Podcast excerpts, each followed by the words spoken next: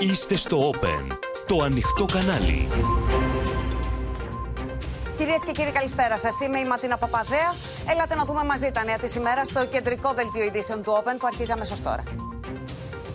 Μετεμποδίων για δεύτερη ημέρα οι εξετάσεις στα Λύκεια. Επίθεση hackers, καταγγελεί το Υπουργείο Παιδείας. Παρέμβαση εισαγγελέα και πολιτική κόντρα. Ένταση στο Υπουργείο Ναυτιλίας μετά το εργατικό δυστύχημα στο Πέραμα και καταγγελίες εργαζομένων. Οι συνομιλίες φωτιά αστυνομικών με Τούρκους δουλέμπορους. Κωδικές ονομασίες και καταθέσεις σε ψηφιακή τράπεζα. Άρση ασυλίας του Αλέξη Γεωργούλη ψήφισε επιτροπή του Ευρωκοινοβουλίου μετά τις καταγγελίες για βιασμό. Ξεκίνησε το Ανατολίτικο Παζάρι. Ο Ερντογάν ζήτησε τα F-16 και ο Μπάιντεν τη Σουηδία στο ΝΑΤΟ. Βροχή από ντρόουν στη Μόσχα για τρομοκρατική επίθεση κατά της Ρωσίας κάνει λόγο το Κρεμλίνο. Δεκάδες τραυματίες από συγκρούσεις δυνάμεων του ΝΑΤΟ με Σέρβους διαδηλωτές στο Κόσοβο.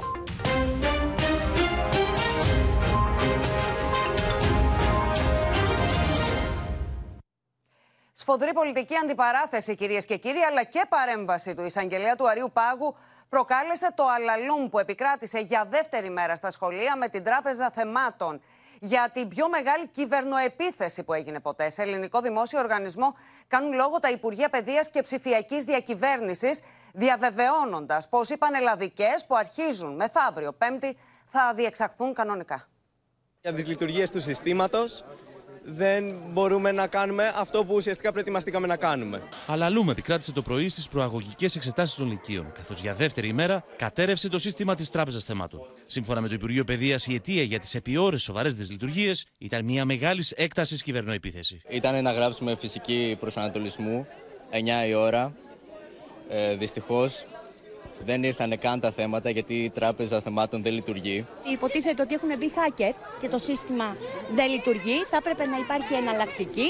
Οι καθηγητές να έχουν τη δυνατότητα να κυλήσουν τις ενδοσχολικέ εξετάσεις ομαλά να μην κρεμόμαστε μόνο από αυτό, να υπάρχει ένα plan B γενικά. Για άλλη μια μέρα, οι εκπαιδευτικοί του δεύτερου γενικού λυκείου στο Κερατσίνη προσπαθούν από το πρωί να μπουν στην Τράπεζα Θεμάτων και δεν τα καταφέρνουν, με το άγχος των μαθητών να εντείνεται όλο και περισσότερο. Η δεύτερη διαδοχική κατάρρευση του συστήματος προκάλεσε την παρέμβαση του εισαγγελέα του Αρίου Πάγου Ισίδωρου Ντογιάκου, ο οποίος ζήτησε τη εξαγωγή έρευνας με τη συνδρομή του τμήματος δίωξης ηλεκτρονικού εγκλήματο. Χθες 90% των μαθητών δώσαν εξετάσεις, γιατί επιμείναμε σε διαρκή επικοινωνία με τα στελέχη μας και σε μια επίμονη προσπάθεια επάνω από το πρόβλημα καταπολεμήθηκε αυτή η, η επιθετική κακόβουλη ενέργεια. Σήμερα δεχτήκαμε μια ακόμη μεγαλύτερη η οποία προς το παρόν διορθώθηκε, είμαστε πάνω στο θέμα. Σύμφωνα με κοινή ανακοίνωση των Υπουργείων Παιδείας και Ψηφιακής Διακυβέρνησης, η Τράπεζα Θεμάτων δέχθηκε το πρωί 165 εκατομμύρια χτυπήματα, που εμφανίζονται να προέρχονται από 114 χώρες. Με μαθητές και εκπαιδευτικούς να ανησυχούν, καθώς σε δύο ημέρες ξεκινούν οι πανελλαδικές εξετάσεις, από το Υπουργείο Παιδείας διαβεβαιώνουν πως δεν υπάρχει κίνδυνος.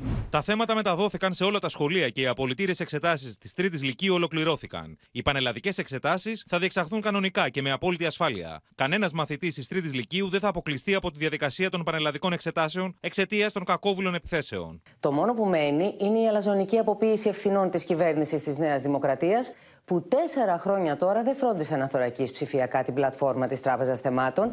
Το επιτελικό κράτος αποδείχθηκε για άλλη μία φορά επιτελικό χάος. Παίζουν με την αγωνία των μαθητών, προσπαθώντας να ρίξουν μάλιστα τις ευθύνες στην υπηρεσιακή κυβέρνηση. Θα μπορούσαν να τα είχαν αντιμετωπίσει πολύ γρήγορα, δίνοντας τη δυνατότητα στους καθηγητές να επιλέξουν αυτά τα θέματα. Το πρόβλημα δεν είναι ότι μόνο έπεσε το σύστημα.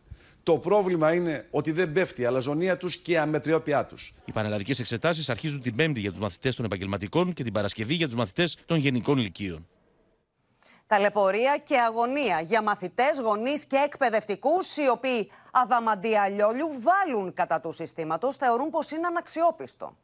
Και αυτό που μένει στο τέλος της ε, ημέρας Ματίνα είναι το τι τελικά έγινε με τους μαθητές. Και πρέπει να πούμε ότι οι μαθητές της τρίτης Λυκείου, έστω και με κάποια καθυστέρηση μετά από την κατάρρευση της ε, πλατφόρμας της ε, Τράπεζας Θεμάτων και τα κακόβουλα αυτά χτυπήματα που είχαμε, όπως ανακοίνωσε το Υπουργείο Παιδείας και Ψηφιακής Διακυβέρνησης, κατάφεραν να δώσουν τις εξετάσεις τους σήμερα. Ωστόσο, δεν έγινε το ίδιο σε πάρα πολλά σχολεία για τους μαθητές της πρώτης και της Δευτέρας Λυκείου. Συνεπώς, έχουμε αναβολή. Για τις προαγωγικές δηλαδή εξετάσεις, έτσι; Στις ενδοσχολικές mm-hmm. τους εξετάσεις. Αναβολή λοιπόν των εξετάσεων και να θυμίσουμε ότι και χθες εξαιτίας του ίδιου προβλήματος αναβλήθηκαν οι εξετάσεις. Βέβαια, το ζήτημα και η κείμενη νομοθεσία προβλέπει ότι θα πρέπει να δουν τα μαθήματα μέχρι τις 15 Ιουνίου, στην πρώτη και στη δευτέρα Λυκείου μόνο και να βγουν και τα αντίστοιχα αποτελέσματα. Αντίθετα, στην τρίτη Λυκείου είναι αποκλειστική η προθεσμία μέχρι 31 του μηνός, σύμφωνα με την εγκύκλιο που έχει βγει. Πρέπει να βγουν και τα αποτελέσματα. Γι' αυτό το λόγο και υπήρχε και αυτή η πίεση για να τελειώσουν σήμερα οι εξετάσεις. Αυτό τώρα που μας λένε οι εκπαιδευτικοί είναι ότι τα πληροφοριακά συστήματα του Υπουργείου Παιδείας αντιμετωπίζουν προβλήματα, κάνουν μία έκκληση και ένα αίτημα να δοθεί προσοχή για να βελτιωθούν. Μάλιστα, μας υπενθύμησαν το τι συνέβαινε και με την πλατφόρμα WebEx στην τηλεκπαίδευση, ενώ πριν από λίγο έχουμε και ανακοίνωση από την ε, ΟΛΜΕ που λέει ότι έχουμε προβλήματα στην ε, ε, πλατφόρμα OPSID, που είναι η αντίστοιχη πλατφόρμα που καταχωρούν οι εκπαιδευτικοί τα προσόντα τους για τις ε, προσλήψεις. Και αυτό λοιπόν, ε, σε αυτό εστιάζουν, ενώ την ίδια ώρα υπάρχει και μερίδα των εκπαιδευτικών που λέει ότι θα πρέπει να υπάρχουν δικλείδες ασφαλείας στα πληροφοριακά αυτά συστήματα και ένα plan B, το οποίο plan B ε, μπορεί να είναι και να μπορεί να, ε, να εκφύγουμε από την Τράπεζα Θεμάτων και να δοθεί ένας άλλος τρόπος mm-hmm. διεξαγωγής των μαθημάτων για να αποφευθεί όλη τα ταλαιπωρία. Και κλείνοντας μόνο, Μάτινα, ναι. να πούμε ότι οι εκτιμήσεις από το ε, Υπουργείο Ψηφιακής Διακυβέρνησης είναι ότι στους κακόβουλους αυτούς χρήστες που επιχείρησαν αυτή την ενέργεια κόστησε η όλη αυτή η δικασία 200.000 ευρώ. Γεγονός που δημιουργεί και ερωτηματικά στο τι αποσκοπεί και ποιος ακριβώς την έκανε. Φυσικά είναι όλοι σε επικοινωνία και με την εισαγγελία του Αριουπάκου που ασχολείται, όπως και με τη διώξη του ηλεκτρονικού εγκλήματος για να δούμε τα επόμενα βήματα. Οι εξετάσεις βέβαια συνεχίζονται και αύριο στη σχολεία αναμένεται να δούμε τι θα συμβεί. Αδαματία, σε ευχαριστούμε πολύ. Αλλάζουμε θέμα. Στον εισαγγελέα Ορεστιάδα οδηγήθηκαν σήμερα οι πέντε συνοριοφύλακες που συνελήφθησαν χθες στον Εύρο μετά από πολύμηνη παρακολούθηση ακόμη και των συνομιλιών τους με Τούρκους δουλέμπορους. Όλοι τους υπηρετούν στο τμήμα συνοριακής φύλαξης Διδημοτήχου και κατηγορούνται για διευκόλυνση εισόδου παράτυπων μεταναστών από την Τουρκία. Οι πέντε συνοριοφύλακες είχαν μπει εδώ και μήνες στο μικροσκόπιο της έρευνας των αδιάφθορων της Ελλάδα μετά από καταγγελίες τόσο συναδέλφων τους όσο και διακινητών που πρόσφατα συνελήφθησαν και προκλητικά φέρεται να είπαν ότι έχουν πληρώσει αστυνομικούς για να περνάνε ανενόχλητοι τους μετανάστες από την Τουρκία στην Ελλάδα. Οι καταγεγραμμένες συνομιλίες είναι αποκαλυπτικές. Το κομμάντο λέει θα αφήσει μια τσάντα. Με πήρε πάλι για δύο ζευγάρια παπούτσια. Κάπου στη γωνία το άφησα. Νάτι, εκεί πρέπει να είναι, στην πινακίδα. Ναι, ναι, άρα τώρα πέρασαν και την άφησαν. Κάτσε, θα σταματήσω για να την πάρω. Νομίζω ότι δεν είναι ούτε λογικό ούτε σύνηθες συνάδελφοί μας να μας λένε κλείστε τις κάμερες, αυτό που ακούγεται τουλάχιστον, ή μην κοιτάτε εκεί, κοιτάτε αλλού. Αρχηγικό ρόλο φαίνεται ότι είχε ένας 54χρονο αρχιφύλακας, ενώ η πολυτελής ζωή τους δεν μπορούσε να δικαιολογηθεί από το μισθό τους. Εγώ πρέπει να τα δικαιολογήσω τα λεφτά. Αν μου πούν που τα βρήκα, πρέπει να φαίνεται στο πόθεν έσχες. Έχετε και τα πόθεν έσχες εσείς οι αστυνομικοί. Κατάλαβες. Εγώ πρέπει να φαίνεται το αμάξι σε δάνειο, γιατί δεν έχω καταθέσει πουθενά. Θα μου πούν, πού βρήκες αυτά τα λεφτά και το πήρες; Από τους Πακιστανούς, πες τους. Να εστιάζουμε πλέον και σε αυτούς που πραγματικά καθημερινά προσπαθούν και όχι στις εξαιρέσεις των ολίγων, πολύ ολίγων ε, συνοροφυλάκων και συνανθρώπων μας που ε, παρασύρονται σε αυτόν τον τρόπο να πλουτίσουν πιο γρήγορα. Σύμφωνα με τα στοιχεία που προέκυψαν από τη Διεύθυνση Εσωτερικών Υποθέσεων, από τον περασμένο Οκτώβριο, οι εμπλεκόμενοι αστυνομικοί είχαν διευκολύνει σε τουλάχιστον 12 περιπτώσεις την παράνομη είσοδο στο ελληνικό έδαφος άγνωστου αριθμού μεταναστών. Είχαν συχνά συνομιλίες με τέσσερις Τούρκους διακινητές και φρόντιζαν να κάνουν περιπολίες με την ίδια σύνθεση, ενώ φέρονται ότι ειδοποιούσαν ποια σημεία του Εύρου ήταν ακάλυπτα για να τα προτιμούν οι Τούρκοι δουλέμποροι. Είμαστε πραγματικά σοκαρισμένοι από αυτήν την υπόθεση από χτε. Είναι το δεύτερο περιστατικό που συναντάμε εδώ στις υπηρεσίες μας ε, τα τελευταία χρόνια, την τελευταία πενταετία. Σε έρευνες που έγιναν στα σπίτια τους εντοπίστηκαν πάνω από 26.500 ευρώ, πάνω από 2.000 δολάρια και χρήματα άλλων χωρών όπως λίρες Τουρκίας, λίρες Αγγλίας και πλήθος χαρτονομισμάτων από χώρες της Ασίας, καθώς και 59 κινητά τηλέφωνα. Οδηγήθηκαν στον εισαγγελέα Ορεστιάδας, από που ζήτησαν και πήραν προθεσμία για να απολογηθούν την Παρασκευή, ενώ η έρευνα είναι σε εξέλιξη. Και ήταν τόσο μεγάλα τα πλοκάμια του κυκλώματος που Μίνα Καραμίτρου, οι συνοριοφύλακες, κατηγορούνται ότι βοηθούσαν τους Τούρκους διακινητές όχι μόνο στις βάρδιές τους, αλλά ακόμα και όταν είχαν ρεπό ή έλειπαν με άδεια. Είναι χαρακτηριστικό μάλιστα Ματίνα και περιγράφεται μέσα στην δικογραφία όπου δύο από τους πέντε συλληφθέντες αστυνομικούς ο ένας είχε βραχή άδεια και ο δεύτερος αναρωτική άδεια. Και ενώ λοιπόν θα έπρεπε να είναι ο ένας λοιπόν για να φροντίζει την υγεία του και ο άλλος την προσωπική του υπόθεση για την οποία πήρε την άδεια, αυτοί εμφανίστηκαν ξαφνικά στο αστυνομικό τμήμα και δήλωσαν ότι θέλουν να συμμετέχουν σε μια αστυνομική επιχείρηση που θα γινόταν. Οι αδιάφθοροι όμως τώρα ξεκαθαρίζουν στη δικογραφία μέσα αυτό, ότι αυτό το έκαναν μόνο και μόνο γιατί είχαν ραντεβού με τους Τούρκους δουλέμπορου και θα έπρεπε με κάποιο τρόπο να τους ειδοποιήσουν πού θα ήταν τα περίπολα, ώστε εκείνοι από κάποιες άλλες διαδρομές να περάσουν τους παράτιμους μετανάστες στην Ελλάδα. Και μάλιστα θέλω να σας πω ότι το επιχειρησιακό του σχέδιο ήταν τέτοιο, που δεν προέβλεπε μονάχα να ειδοποιούν τους Τούρκους δουλέμπορου ότι ξέρετε, εμείς είμαστε στο τάδε σημείο και εσείς περάστε τους παράτιμους μετανάστες από κάποιο άλλο. Όχι. Καθώς υπάρχουν περιπτώσεις, θέλω να σου πω, Ματίνα, όπου ε, έφταναν στο σημείο να συλλάβουν κανονικά τους παράτυπου μετανάστες που περνούσαν για δύο λόγους. Ο πρώτος λόγος ήταν γιατί έπρεπε να δικαιολογήσουν και στην υπηρεσία τους ότι κάτι κάνουν και ότι κάνουν και κάποιες αυτόφορες συλλήψεις. Ο δεύτερος ήταν γιατί ήταν σε συνεννόηση με τους Τούρκους δουλέμπορους ότι εμείς θα τους πιάσουμε, θα τους κρατήσουμε για πάρα πολύ λίγο μέχρι να γίνει κάποια ταυτοποίηση των στοιχείων τους, να υποβάλουν αιτήματα ασύλου και μετά θα είναι ελεύθεροι. Αυτό δηλαδή για το οποίο είχαν πληρώσει τους Τούρκους δουλέμπορους οι παράτυποι μετανάστες. Mm. Τέλος, θέλω να σας πω ότι βρέθηκαν σε δύο από τους πέντε συλληφθέντες δύο κάρτες, οι οποίες φαίνεται να έχουν κάνει ε, συναλλαγές με μια ψηφιακή τράπεζα. Και γιατί χρειαζόταν αυτή η τράπεζα, Γιατί η τράπεζα αυτή η ψηφιακή δεν παίρνει προμήθειες συναλλαγής.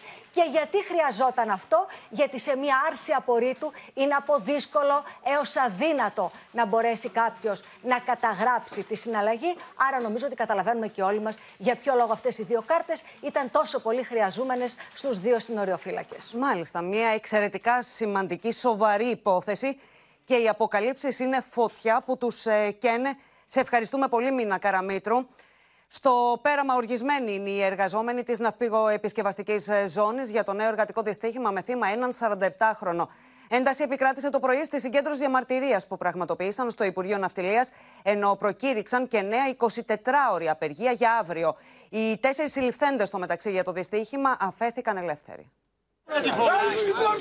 Εργαζόμενοι της ναυπήγου επισκευαστικής ζώνης Περάματος φτάνουν στην πύλη του Υπουργείου Ναυτιλίας και προσπαθούν να εισέλθουν.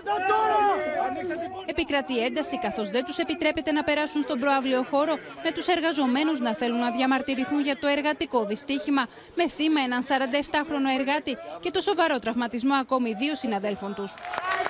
Αντιπροσωπεία περνάει στο εσωτερικό και αναρτά μαύρα πανό στην πρόσωψη του κτηρίου. Δεν είναι κανονικότητα αυτή η κατάσταση να μπαίνουν εργαζόμενου χωρίς δουλειά τους και να παίζουν στα ζάρια αν θα γυρίσουν στα σπίτια τους. Ο 47χρονο βρήκε τραγικό θάνατο όταν κατά τη διάρκεια εργασιών εξαγωγής πτερυγίου από προπέλα πλοίου με τη χρήση γερανοφόρου οχήματος αυτό αποσυνδέθηκε και εκτινάχθηκε. Δικαίωση για το χαμό του 47χρονου συναδέλφου του ζητούν οι μεταλλεργάτες που έχουν συγκεντρωθεί στα ναυπηγεία του περάματος. Καταγγέλουν ανύπαρκτα μέτρα ασφαλείας και απαιτούν την εντατικοποίηση των ελέγχων. Ζητάμε το αυτονόητο, ζητάμε να γίνονται έλεγχοι καθ' όλη τη διάρκεια των εργασιών. Η πρέσα είναι τεράστια και αυτό το πράγμα δεν μπορεί να ελεγχθεί με ένα και δύο ανθρώπους ή με ένα και δύο ελέγχους τη βδομάδα. Αντιπροσωπεία των λιμένων εργατών, που έχει προκηρύξει νέα 24ωρη απεργία για αύριο, συναντήθηκε με τον Υπηρεσιακό Υπουργό Ναυτιλίας και τους Γενικούς Γραμματείς των Υπουργείων Ναυτιλίας και Εργασίας. Αυτή τη στιγμή σκοτώθηκε ένας άνθρωπος 47 ετών και άλλοι δύο έχουν σακατευτεί εξαιτίας της έλλειψης συντήρησης και έλλειψη των επαρκών μηχανισμών για να φύγει γρήγορα η δουλειά και γιατί δεν υπολογίζονται στο ζύγι ωφέλους οι ζωές μας. Την ώρα που ο κ. Μητσοτάκης πανηγύριζε για τις εκλογικές του επιδόσεις στο πέραμα, άλλος ένας εργάτης στην ναυπηγοεπισκευαστική ζώνη έχανε τη ζωή του και άλλοι δύο τραυματίζονταν σοβαρά. Οι καλά αμοιβόμενες θέσεις εργασίας που υπόσχεται η Νέα Δημοκρατία μεταφράζονται σε ανασφάλεια και άθλιες συνθήκες δουλειάς. Οι τέσσερις συλληφθέντες για το δυστύχημα αφέθηκαν ελεύθεροι και θα οριστεί δικάσιμος. Νέα συγκέντρωση διαμαρτυρίας έχει προγραμματιστεί αυτή την ώρα στο πέραμα. Πάμε στον ε, Γιάννη Ζιάκα που παρακολουθεί την κινητοποίηση. Γιάννη.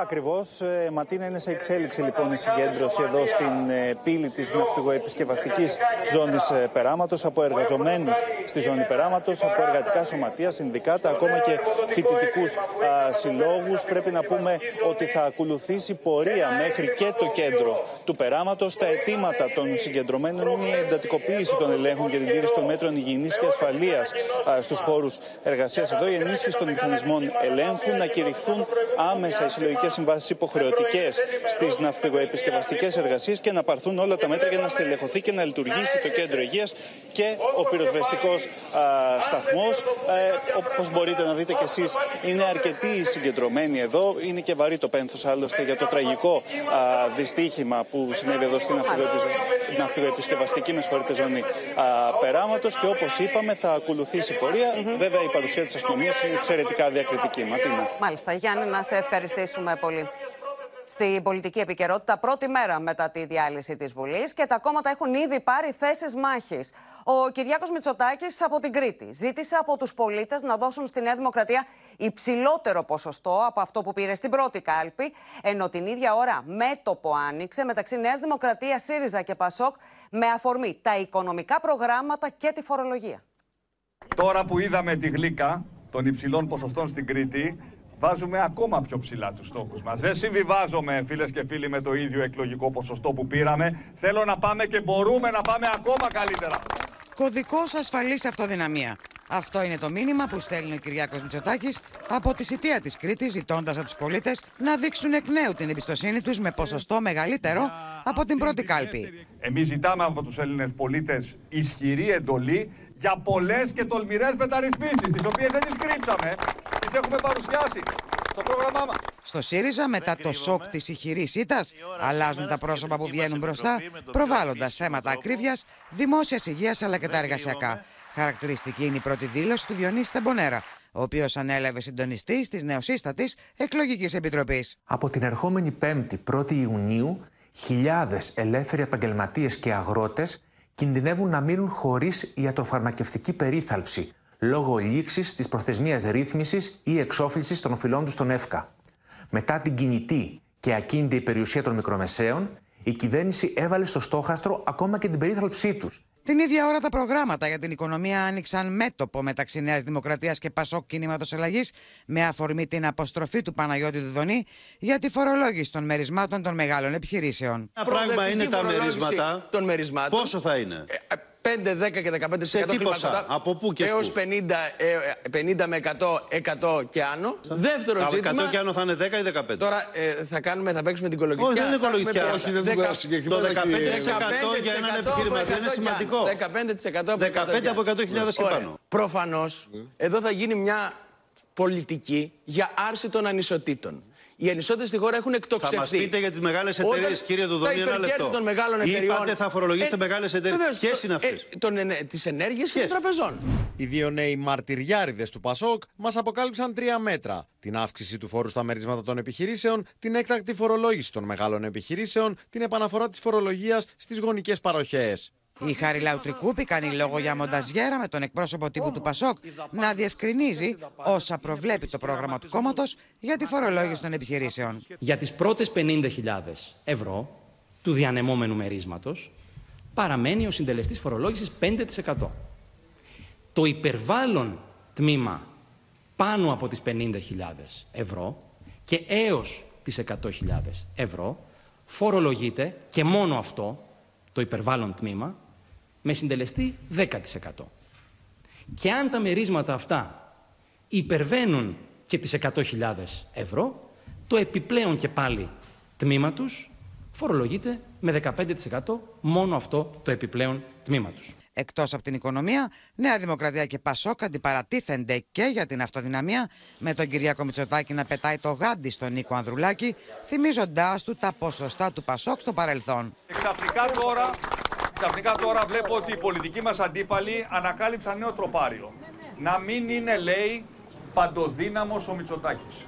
τους απαντώ, τους απαντώ, παντοδύναμος είναι μόνο ο ελληνικός λαός. Τα ακούω αυτά από το, από το Πασόκ του, του Νίκου Ανδρουλάκη να τα λέει, αλλά όταν το Πασόκ, θέλω να θυμίσω, κέρδισε τρεις εκλογές με πάνω από 40%, δεν θυμάμαι τότε κάποιος να έλεγε ότι δεν είναι παντοδύναμο το Πασόκ, επειδή ο ελληνικός λαός του έδωσε αυτή την ισχυρή πλειοψηφία. Τώρα είναι φανερό ότι η Νέα Δημοκρατία θα συγκροτήσει η κυβέρνηση, μάλλον αυτοδύναμη.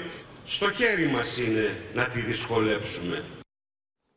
Θέση μάχη στην αφετηρία της νέας προεκλογικής περίοδου έχουν ήδη λάβει όλα τα κόμματα. Πάμε να τα δούμε όλα. Έχουμε κοντά μας τη Σοφία Φασουλάκη και το Χρήστο Τσίγουρη. Καλησπέρα και στους δύο. Α, Σοφία, ηχεί εκλογικός συναγερμός νούμερο 2 στη Νέα Δημοκρατία, πυκνό πρόγραμμα του Κυριάκου Μητσοτάκη με περιοδίες, απευθείας επαφή με τους πολίτες, αλλά και τον στόχο να έχει υψηλότερη αυτοδυναμία.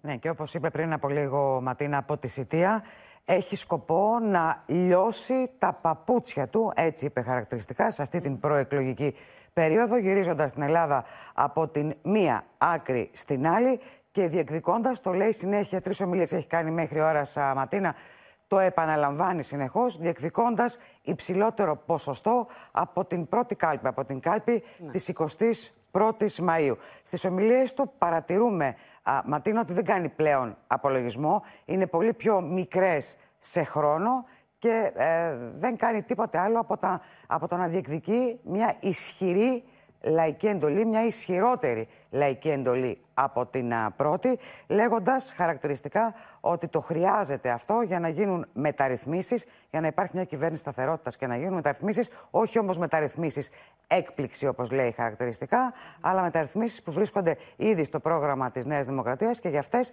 έχει ενημερωθεί ο ελληνικός λαός. Θα πρέπει να σου πω ότι α, στόχος του Κυριάκου Μητσοτάκη αλλά και της Νέας Δημοκρατίας είναι μια ισχυρή κοινοβουλευτική πλειοψηφία, όχι 100 βέβαια, 151, 152 ή 153 εδρών, το είπε άλλωστε πριν από λίγο, αλλά τουλάχιστον 160 έδρες, προκειμένου να είναι, όπως επαναλαμβάνει, ισχυρός κοινοβουλευτικά για να κάνει το, τις μεταρρυθμίσεις που οραματίζεται. Μάλιστα, 158 είχε στην πρώτη τετραετία, έτσι.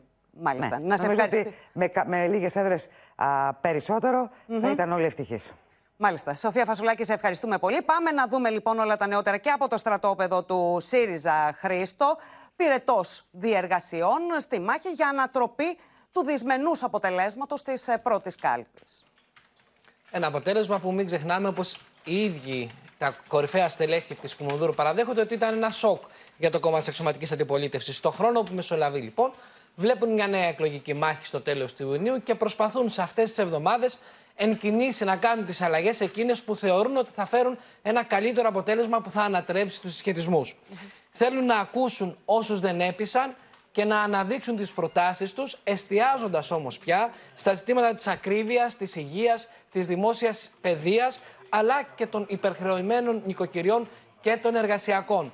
Θα έχουμε τις επόμενες ημέρες ε, θεματικές εκδηλώσεις, τις οποίες θα δώσει το παρόν ο Αλέξης Τσίπρας κυρίως στη Δυτική Αθήνα, στις λαϊκές γειτονιές, περιοχές με τις οποίες ο ΣΥΡΙΖΑ έχασε την επαφή και του γύρισαν την πλάτη στις τελευταίες εκλογές, ενώ παραδοσιακά εκπροσωπούσε τα λαϊκά στρώματα. Ενώ την ίδια ώρα τα νέα πρόσωπα που είδαμε να βγαίνουν σε πρώτο πλάνο θα αρχίσουν σιγά σιγά τις περιοδίες. Για παράδειγμα, η κυρία Αχτσιόγλου τα επόμενα 24 ώρα θα κάνει περιοδία στην Βόρεια Ελλάδα, στην Πιερία και στη Χαλκιδική, ενώ βλέπουμε και τον Διονύση Τεμπονέρα, τον συντενιστή αυτής της νέας επιτροπής, να τοποθετείται για τα εργασιακά όπως το έκανε σήμερα. Το ζητούμενο από εδώ και πέρα, νομίζω θα είναι η πιο εντυπωσιακή, αν θέλει, κίνηση σε αυτό το πλαίσιο των αλλαγών, θα είναι να δούμε αν ο κύριος Τσίπρας, που έχει σχετικές συζητήσει, θα προχωρήσει σε αλλαγές στις λίστες των βουλευτών με βάση την κατάταξη που αυτοί έχουν προκύψει από τις ε, τελευταίες εκλογές. Πολλοί μιλούν ότι ενδεχομένως ε, θα πρέπει να γίνουν διορθώσεις. Ο ίδιος δεν έχει ανοίξει τα χαρτιά του. Νομίζω όμως ότι σε λίγα 24 ώρα θα έχουμε Μάλιστα. εικόνα και για αυτές τις mm επιλογές. Μάλιστα. Χρήστο, σε ευχαριστούμε. Α, πήραμε το μήνυμα, βάζουμε ψηλά τον πύχη. Δήλωσε πριν από λίγο η εκπρόσωπος τύπου του ΣΥΡΙΖΑ, από Τσαπανίδου. Να την ακούσουμε.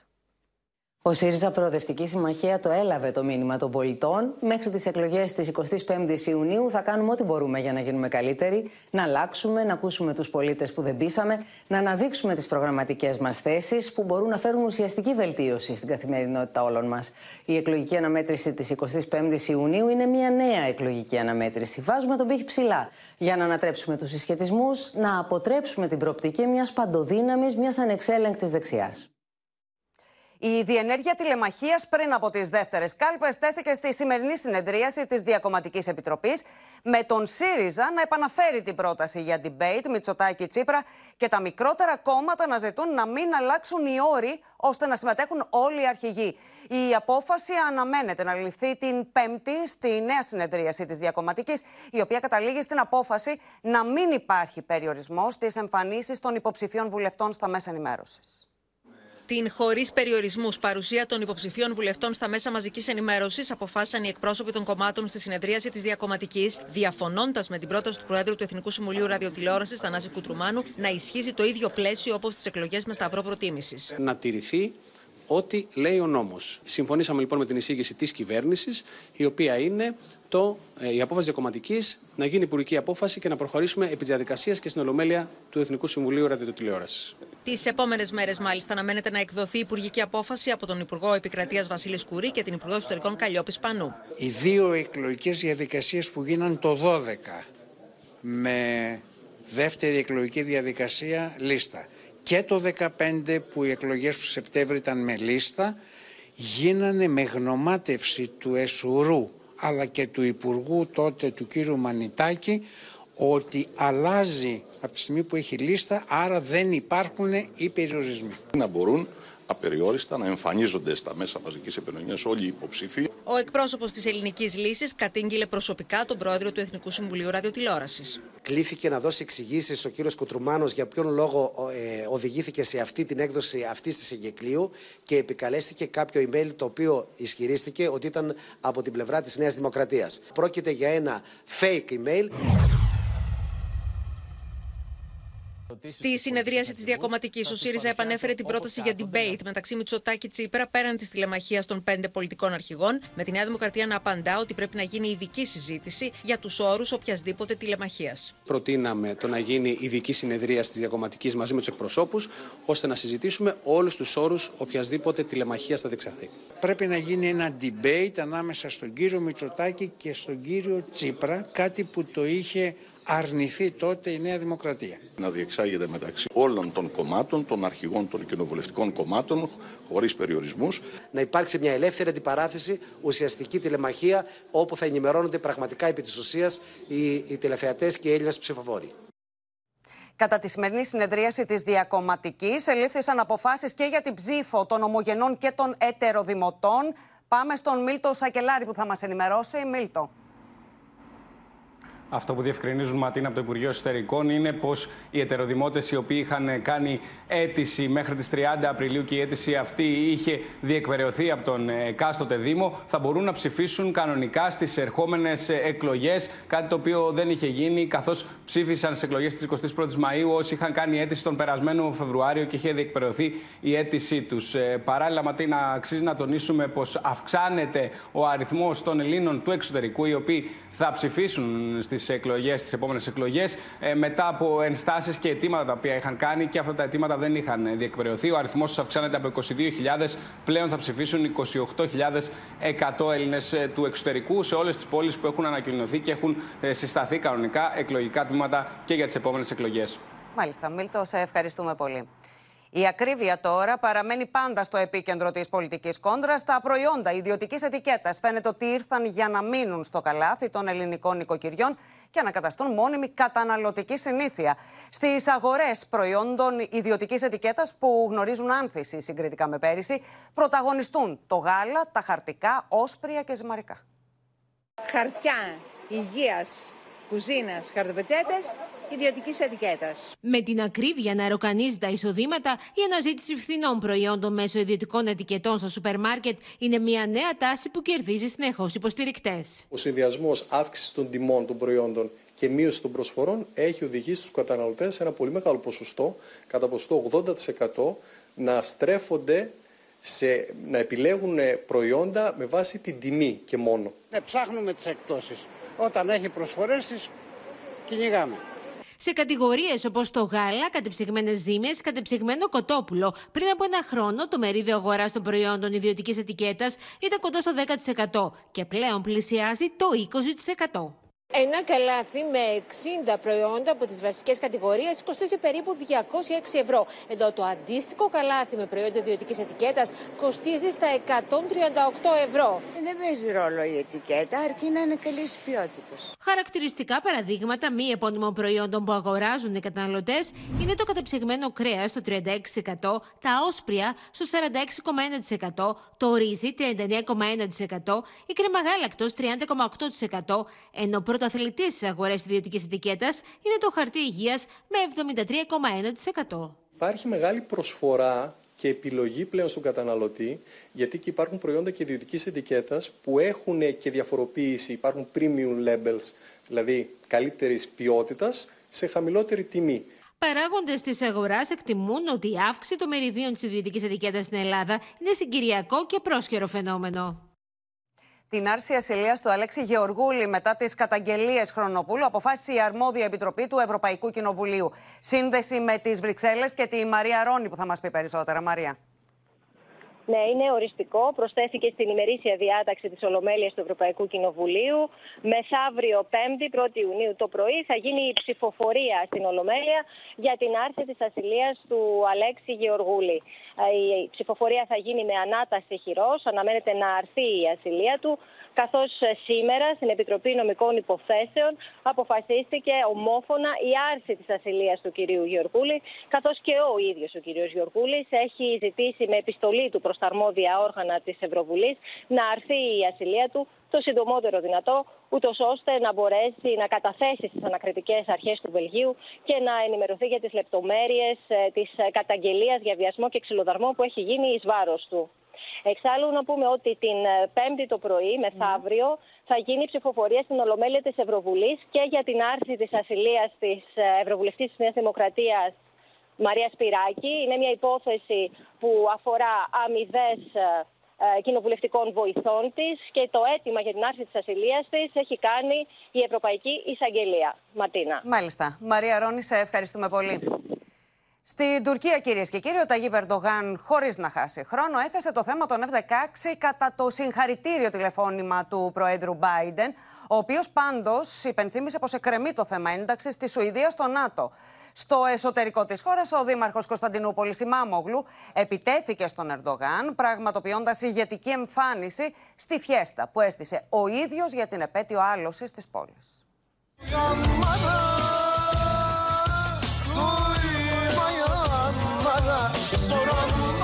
Λίγες μόνο ώρες μετά την επανεκλογή του, ο Ταγί Περντογάν επιστρέφει στο παζάρι με την Ουάσιγκτον για τα F-16. Στο τηλεφώνημα με τον Τζο Μπάιντεν, ο Τούρκος πρόεδρος επιχείρησε να παζαρέψει την ένταξη της Σουηδίας στο ΝΑΤΟ με την πώληση των Αμερικανικών μαχητικών στην Άγκυρα. Ο Μπάιντεν έστειλε σαφές μήνυμα στον Τούρκο ομολογό του, ενώ ο Αμερικανός Υπουργός Εξωτερικών Άντωνι Μπλίνκεν έφτανε στη Σουηδία για διαβουλεύσεις.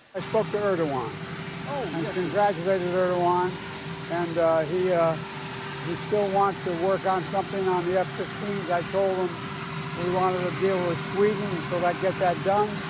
And uh, so we'll be back in touch with one another. Sweden's membership in NATO on Erdogan's part.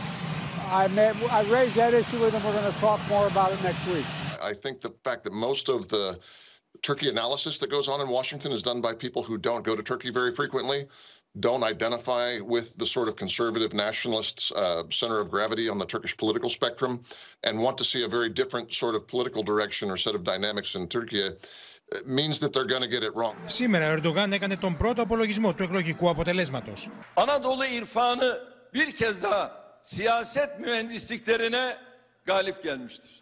Millet ilkeler ve değerler yerine bakanlık ve milletvekilliği pazarlığı üzerine kurulu kumar masasına tekmeyi vurarak devirmiştir. Και παράλληλα έδωσε το στίγμα των γεωστρατηγικών του σχεδίων. Hedefimiz Avrupa'dan Karadeniz'e, Kafkasya ve Orta Doğu'dan Kuzey Afrika'ya kadar çevremizde bir güvenlik ve barış kuşağı tesis etmektir.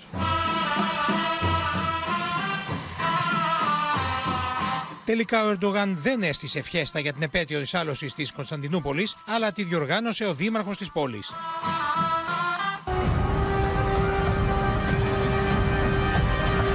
Με Οθωμανικά εμβατήρια, εκατοντάδες κομπάρσους και πυροτεχνήματα... Daha nice asırlara İstanbul.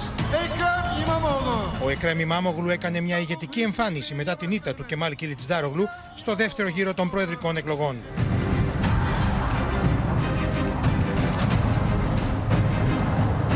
Και έβαλε στο στόχαστρό του τον Ταγί Περντογάν, κατηγορώντας τον πως χειραγωγεί τη δικαιοσύνη εναντίον του.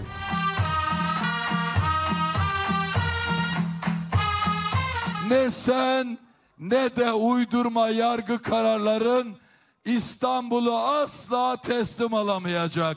Asla teslim alamayacak.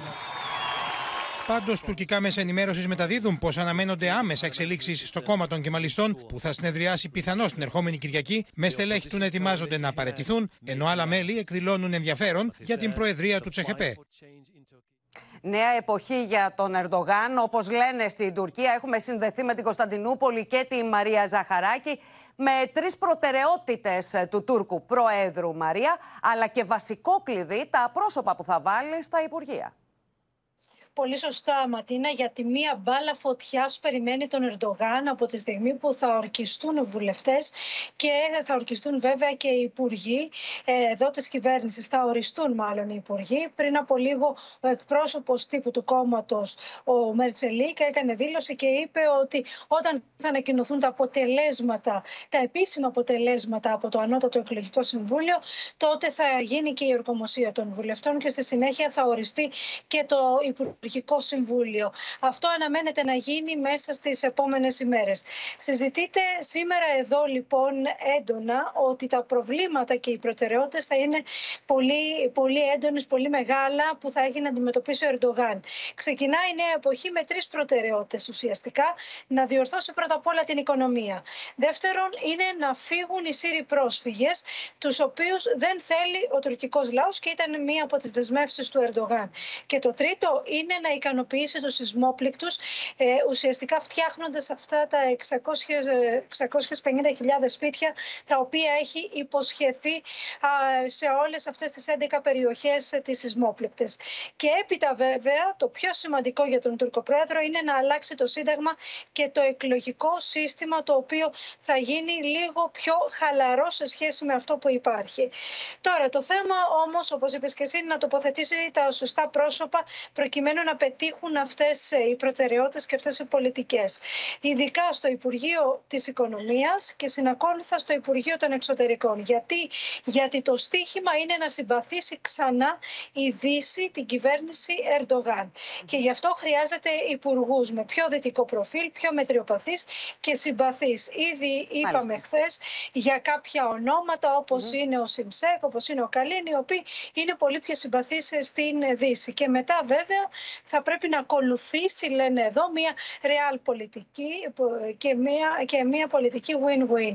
Το ποιος θα υπηρετήσει λοιπόν ναι. αυτό το Συμβούλιο; Είναι πάρα πολύ σημαντικό για, σε διεθνές επίπεδο, καθώς θα δούμε ποιο, ποια πολιτική θα ασκήσει ο Ερντογάν τα επόμενα πέντε χρόνια. Μάλιστα. Μαρία Ζαχαράκη, σε ευχαριστούμε πολύ. Την ίδια ώρα, κυρίες και κύριοι, συνεχίζεται η βουτιά της ε, τουρκικής ε, λίρα μετά την επανεκλογή Ερντογάν, με την οικονομία της χώρας σε τραγική κατάσταση. Οι αγορές στέλνουν ξεκάθαρο μήνυμα στον Ερντογάν πως ή αλλάζεις ή βουλιάζεις, τονίζοντας πως η σημερινή πολιτική που ακολουθεί συνιστά απειλή για την τουρκική οικονομία. İşte dün 29 Mayıs'tı. Ne oldu? Bankalar falan falan hepsi kapandı mı? Hepsi artık kasaları, masaları filan falan boşalttılar mı? Ne oldu? Hepsi yalan. Ο Ερντογάν κομπάζει που δεν επαληθεύτηκαν οι χειρότεροι φόβοι για την τουρκική οικονομία, κατηγορώντας την αντιπολίτευση για προπαγάνδα. Η κατάσταση της οικονομίας, ωστόσο, δεν αφήνει περιθώρια για αισιόδοξες προσεγγίσεις.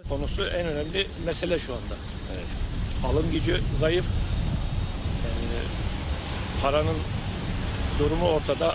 Sıfırlar çoğaldı. Para bir işe yaramıyor. Ο κατήφορο τη Λίρα φαίνεται να μην έχει τέλο, καθώ το τουρκικό νόμισμα γκρεμίστηκε σήμερα σε νέο ιστορικό χαμηλό, με τι αγορέ να ανησυχούν για περισσότερη αστάθεια. As the cost of living continues to soar, analysts are now wondering whether Erdogan will abandon his unusual policy of lowering interest rates in a bid to fight inflation. Σε μια προσπάθεια να βλύνει τις ανησυχίες, ο Ερντογάν, σύμφωνα με τον τουρκικό τύπο, δίνει ξανά ρόλο στο Μεχμέτ Σιμσέκ, πρώην Υπουργό Οικονομικών, γνωστό για τις φιλικές στην αγορά πολιτικές του και παλιό συνεργάτη του αρχιτέκτονα του οικονομικού θαύματο της Τουρκίας, Αλή Μπαμπατζάν.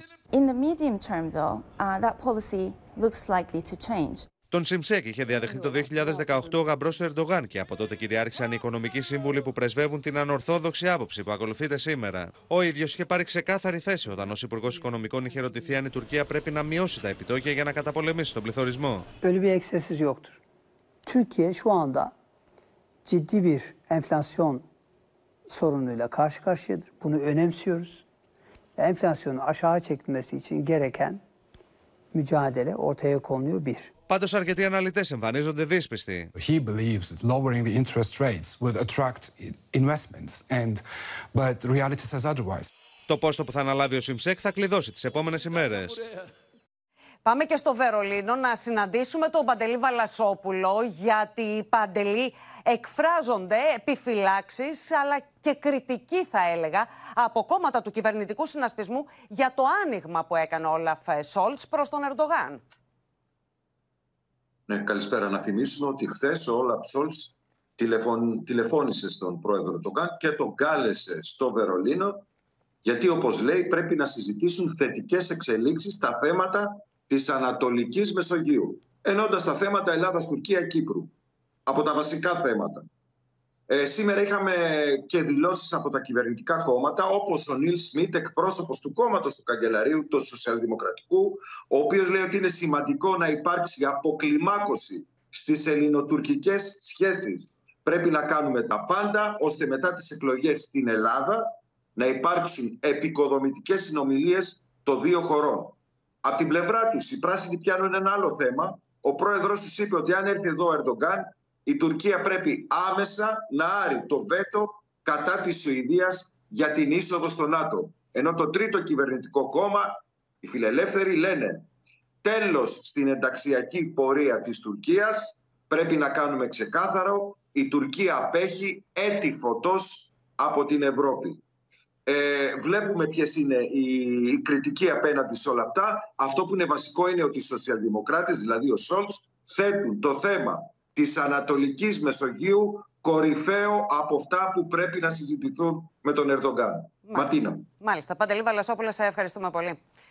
Στο μέτωπο του πολέμου μαζική επίθεση με drones δέχτηκε η Μόσχα για πρώτη φορά από την έναρξη της εισβολής με τη Ρωσία να δείχνει την Ουκρανία και τον Πούτιν να κατηγορεί το Κίεβο για εκφοβισμό Ρώσων πολιτών. Την ίδια ώρα στόχος επίθεσης έγινε και πάλι τη νύχτα η Ουκρανική πρωτεύουσα με απολογισμό ένα νεκρό και αρκετούς τραυματίες. Η πρωτεύουσα της Ρωσίας γίνεται στόχος μαζικής επίθεσης με drones. Οι αρχές απομακρύνουν τους πολίτες από την περιοχή. Милиция, охрана. Вышел узнать, в чем дело, сказали, что вот вроде бы ПЛА, да, там проник в квартиру. Крылья упали, он в стекло врезался, крылья упали вниз, а само тело проникло в квартиру. Με τη Μόσχα να κατηγορεί το Κίεβο για απειλή με 8 drones, τα οποία καταρρίφθηκαν ενώ προκλήθηκαν ζημιές σε πολυκατοικία. Και τον Βλαντίμιρ Πούτιν να μιλά για απόπειρα εκφοβισμού των Ρώσων πολιτών από την Ουκρανία, ως απάντηση σε ρωσικό χτύπημα σε Ουκρανικό κέντρο λήψης αποφάσεων. В ответ, как известно, киевский режим выбрал другой путь. Путь попыток запугивания России. Запугивания граждан России. И ударов по жилым зданиям. Это, конечно, явный признак террористической деятельности. Ενώ το Κίεβο κρατά αποστάσεις. Очень важно понять, что, вы знаете, мы же втягиваемся в эру искусственного интеллекта. Возможно, не все дроны, еще раз подчеркиваю, не все дроны готовы атаковать Украину и хотят вернуться к своим э, создателям и соответствующим образом задать вопросы. А зачем вы нас отправляете по детям Украины, по Киеву и так далее и тому подобное? Τη στιγμή που ο επικεφαλής της ομάδας Βάγνερ βρίσκει μια ακόμη ευκαιρία να εξαπολύσει πείρα εναντίον του Ρωσικού Υπουργείου Άμυνας. Вы скоты! Отрывайте свои сраки из кабинетов, в которых вас посадили защищать эту страну! Και όλα αυτά ενώ το Κίεβο καταγγέλει πως δέχτηκε την τρίτη μαζική ρωσική επίθεση μέσα σε ένα 24ωρο με αποτέλεσμα μία νεκρή και τραυματίες. It's not unexpected, and uh, that's it's just pure. It's not unexpected. That's why we got to continue to give Ukraine all that it needs. Στο χτύπημα με ντρόουν αντέδρασε ο Βλαντιμίρ Πούτιν. Έχουμε συνδεθεί με τη Μόσχα και τον Θανάση Αυγερινό. Προσπαθούν να μας προκαλέσουν, αλλά δεν θα απαντήσουμε με τον ίδιο τρόπο, είπε ο Ρώσος πρόεδρος Θανάση. Πρωτοφανές σοκ στους ε, 15 μήνες του πολέμου, καθώς υπέστη το πιο εντυπωσιακό χτύπημα με ντρόουν, που ευτυχώς βέβαια προκάλεσαν μόνο υλικέ ζημιές και όχι θύματα. Α, Μίλησε ο Βλαντίμιρ Πούτιν για την επίθεση, αποκάλυψε ότι προ δύο-τριών ημερών χτυπήθηκε η έδρα της μυστικής υπηρεσίας του Ουκρανικού στρατού και όπως είχε πει νωρίτερα και ο κύριος Πεσκόφ, αυτός ίσως είναι ο λόγος που υποχρέωσε το Κίεβο να προχωρήσει σε μια τέτοια θεαματική ενέργεια ως απάντηση. Ο Πούτιν είπε όμως ότι ε, οι Ρώσοι δεν είναι τρομοκράτες, χαρακτήρισε τρομοκράτες την ηγεσία του Κιέβου, επέμεινε ότι η Μόσχα χτυπά μόνο στρατιωτικούς στόχους και άφησε ε, ανοιχτή μια ε, προειδοποίηση προς τους πολίτες της Ουκρανίας που όπως είπε υφίστανται μια ε, ολοκληρωτική τρομοκρατία από το καθεστώς τους το γεγονός ότι μπορεί να υπάρξει κάποια προβοκάτσια στο πυρηνικό ε, σταθμό του Ζαπαρόζιε. Γνωρίζουμε, είπε, ότι τέτοια ε, σχεδιάζουν οι Ουκρανοί στις μυστικές τους υπηρεσίες. Μας προκαλούν, αλλά δεν πρόκειται ε, να απαντήσουμε με τον ίδιο τρόπο. Θα δούμε πώς θα απαντήσουμε, είπε ο Βλαντίμιρ Πούτιν, ο οποίος ομολόγησε βέβαια ότι υπάρχει πρόβλημα με την αεράμινα της Μόσχας, καθώς ε, έφτασαν πολύ κοντά ε, σε κατοικημένες περιοχές τα συγκεκριμένα ντρόν. Γνωρίζουμε, λέει, το πρόβλημα, αντιμετωπίστηκε και στη Συρία, θα ενισχυθεί η αεράμινα, Πάντως έκανε και ιστορικές αναφορές, χαρακτηρίζοντας αναπόφευκτη τη σύγκρουση Ουκρανίας και Ρωσίας από τη στιγμή που το ΝΑΤΟ έφτασε να κάνει κουμάντο α, στην Ουκρανική ηγεσία. Α, χαρακτήρισε α, κύρια ευθύνη εκείνων που καθοδηγούμενοι από το ΝΑΤΟ άλλαξαν το ουδέτερο καθεστώς της Ουκρανίας. Μάλιστα. Θανάση Ευγερινέ, σε ευχαριστούμε πολύ. Μένουμε εκτός συνόρων, αλλά πιο κοντά στη γειτονιά μας. Μπαρούτι μυρίζει πάλι στο Κόσοβο μετά τα χθεσινά αιματηρά επεισόδια με δεκάδες τραυματίες από την άγρια σύγκρουση Σέρβων με στρατιώτες του ΝΑΤΟ. Η κατάσταση είναι έκρηθμη, με φόντο την ανάληψη καθηκόντων Αλβανών δημάρχων σε Δήμους με σερβική πλειοψηφία. Η κατάσταση στο Κόσοβο εκτραχύνεται. Εκατοντάδες Σέρβοι διαδηλώνουν έξω από τα δημαρχία τεσσάρων πόλεων με αφορμή της ορκομοσίας των νέων δημάρχων. Η ένταση κλιμακώνεται στην πόλη Σβετσάν. Οι Σέρβοι του Κωσόβου έρχονται στα χέρια με στρατιώτες της ειρηνευτικής δύναμης του ΝΑΤΟ K4. Οι Σέρβοι διαδηλωτές πετούν πέτρες εναντίον των στρατιωτών. Η K4 κάνει χρήση δακρυγόνων και χειροβοβίδων κρότου λάψης για να διαλύσει τους διαδηλωτές. Οι Σέρβοι απαντούν πετώντας πέτρες και άλλα αντικείμενα ενώ πυρπολούν και όχημα της αστυνομίας του Κωσόβου. Από τις συμπλοκές, 30 ένστολοι των ειρηνευτικών δυνάμεων τραυματίζονται.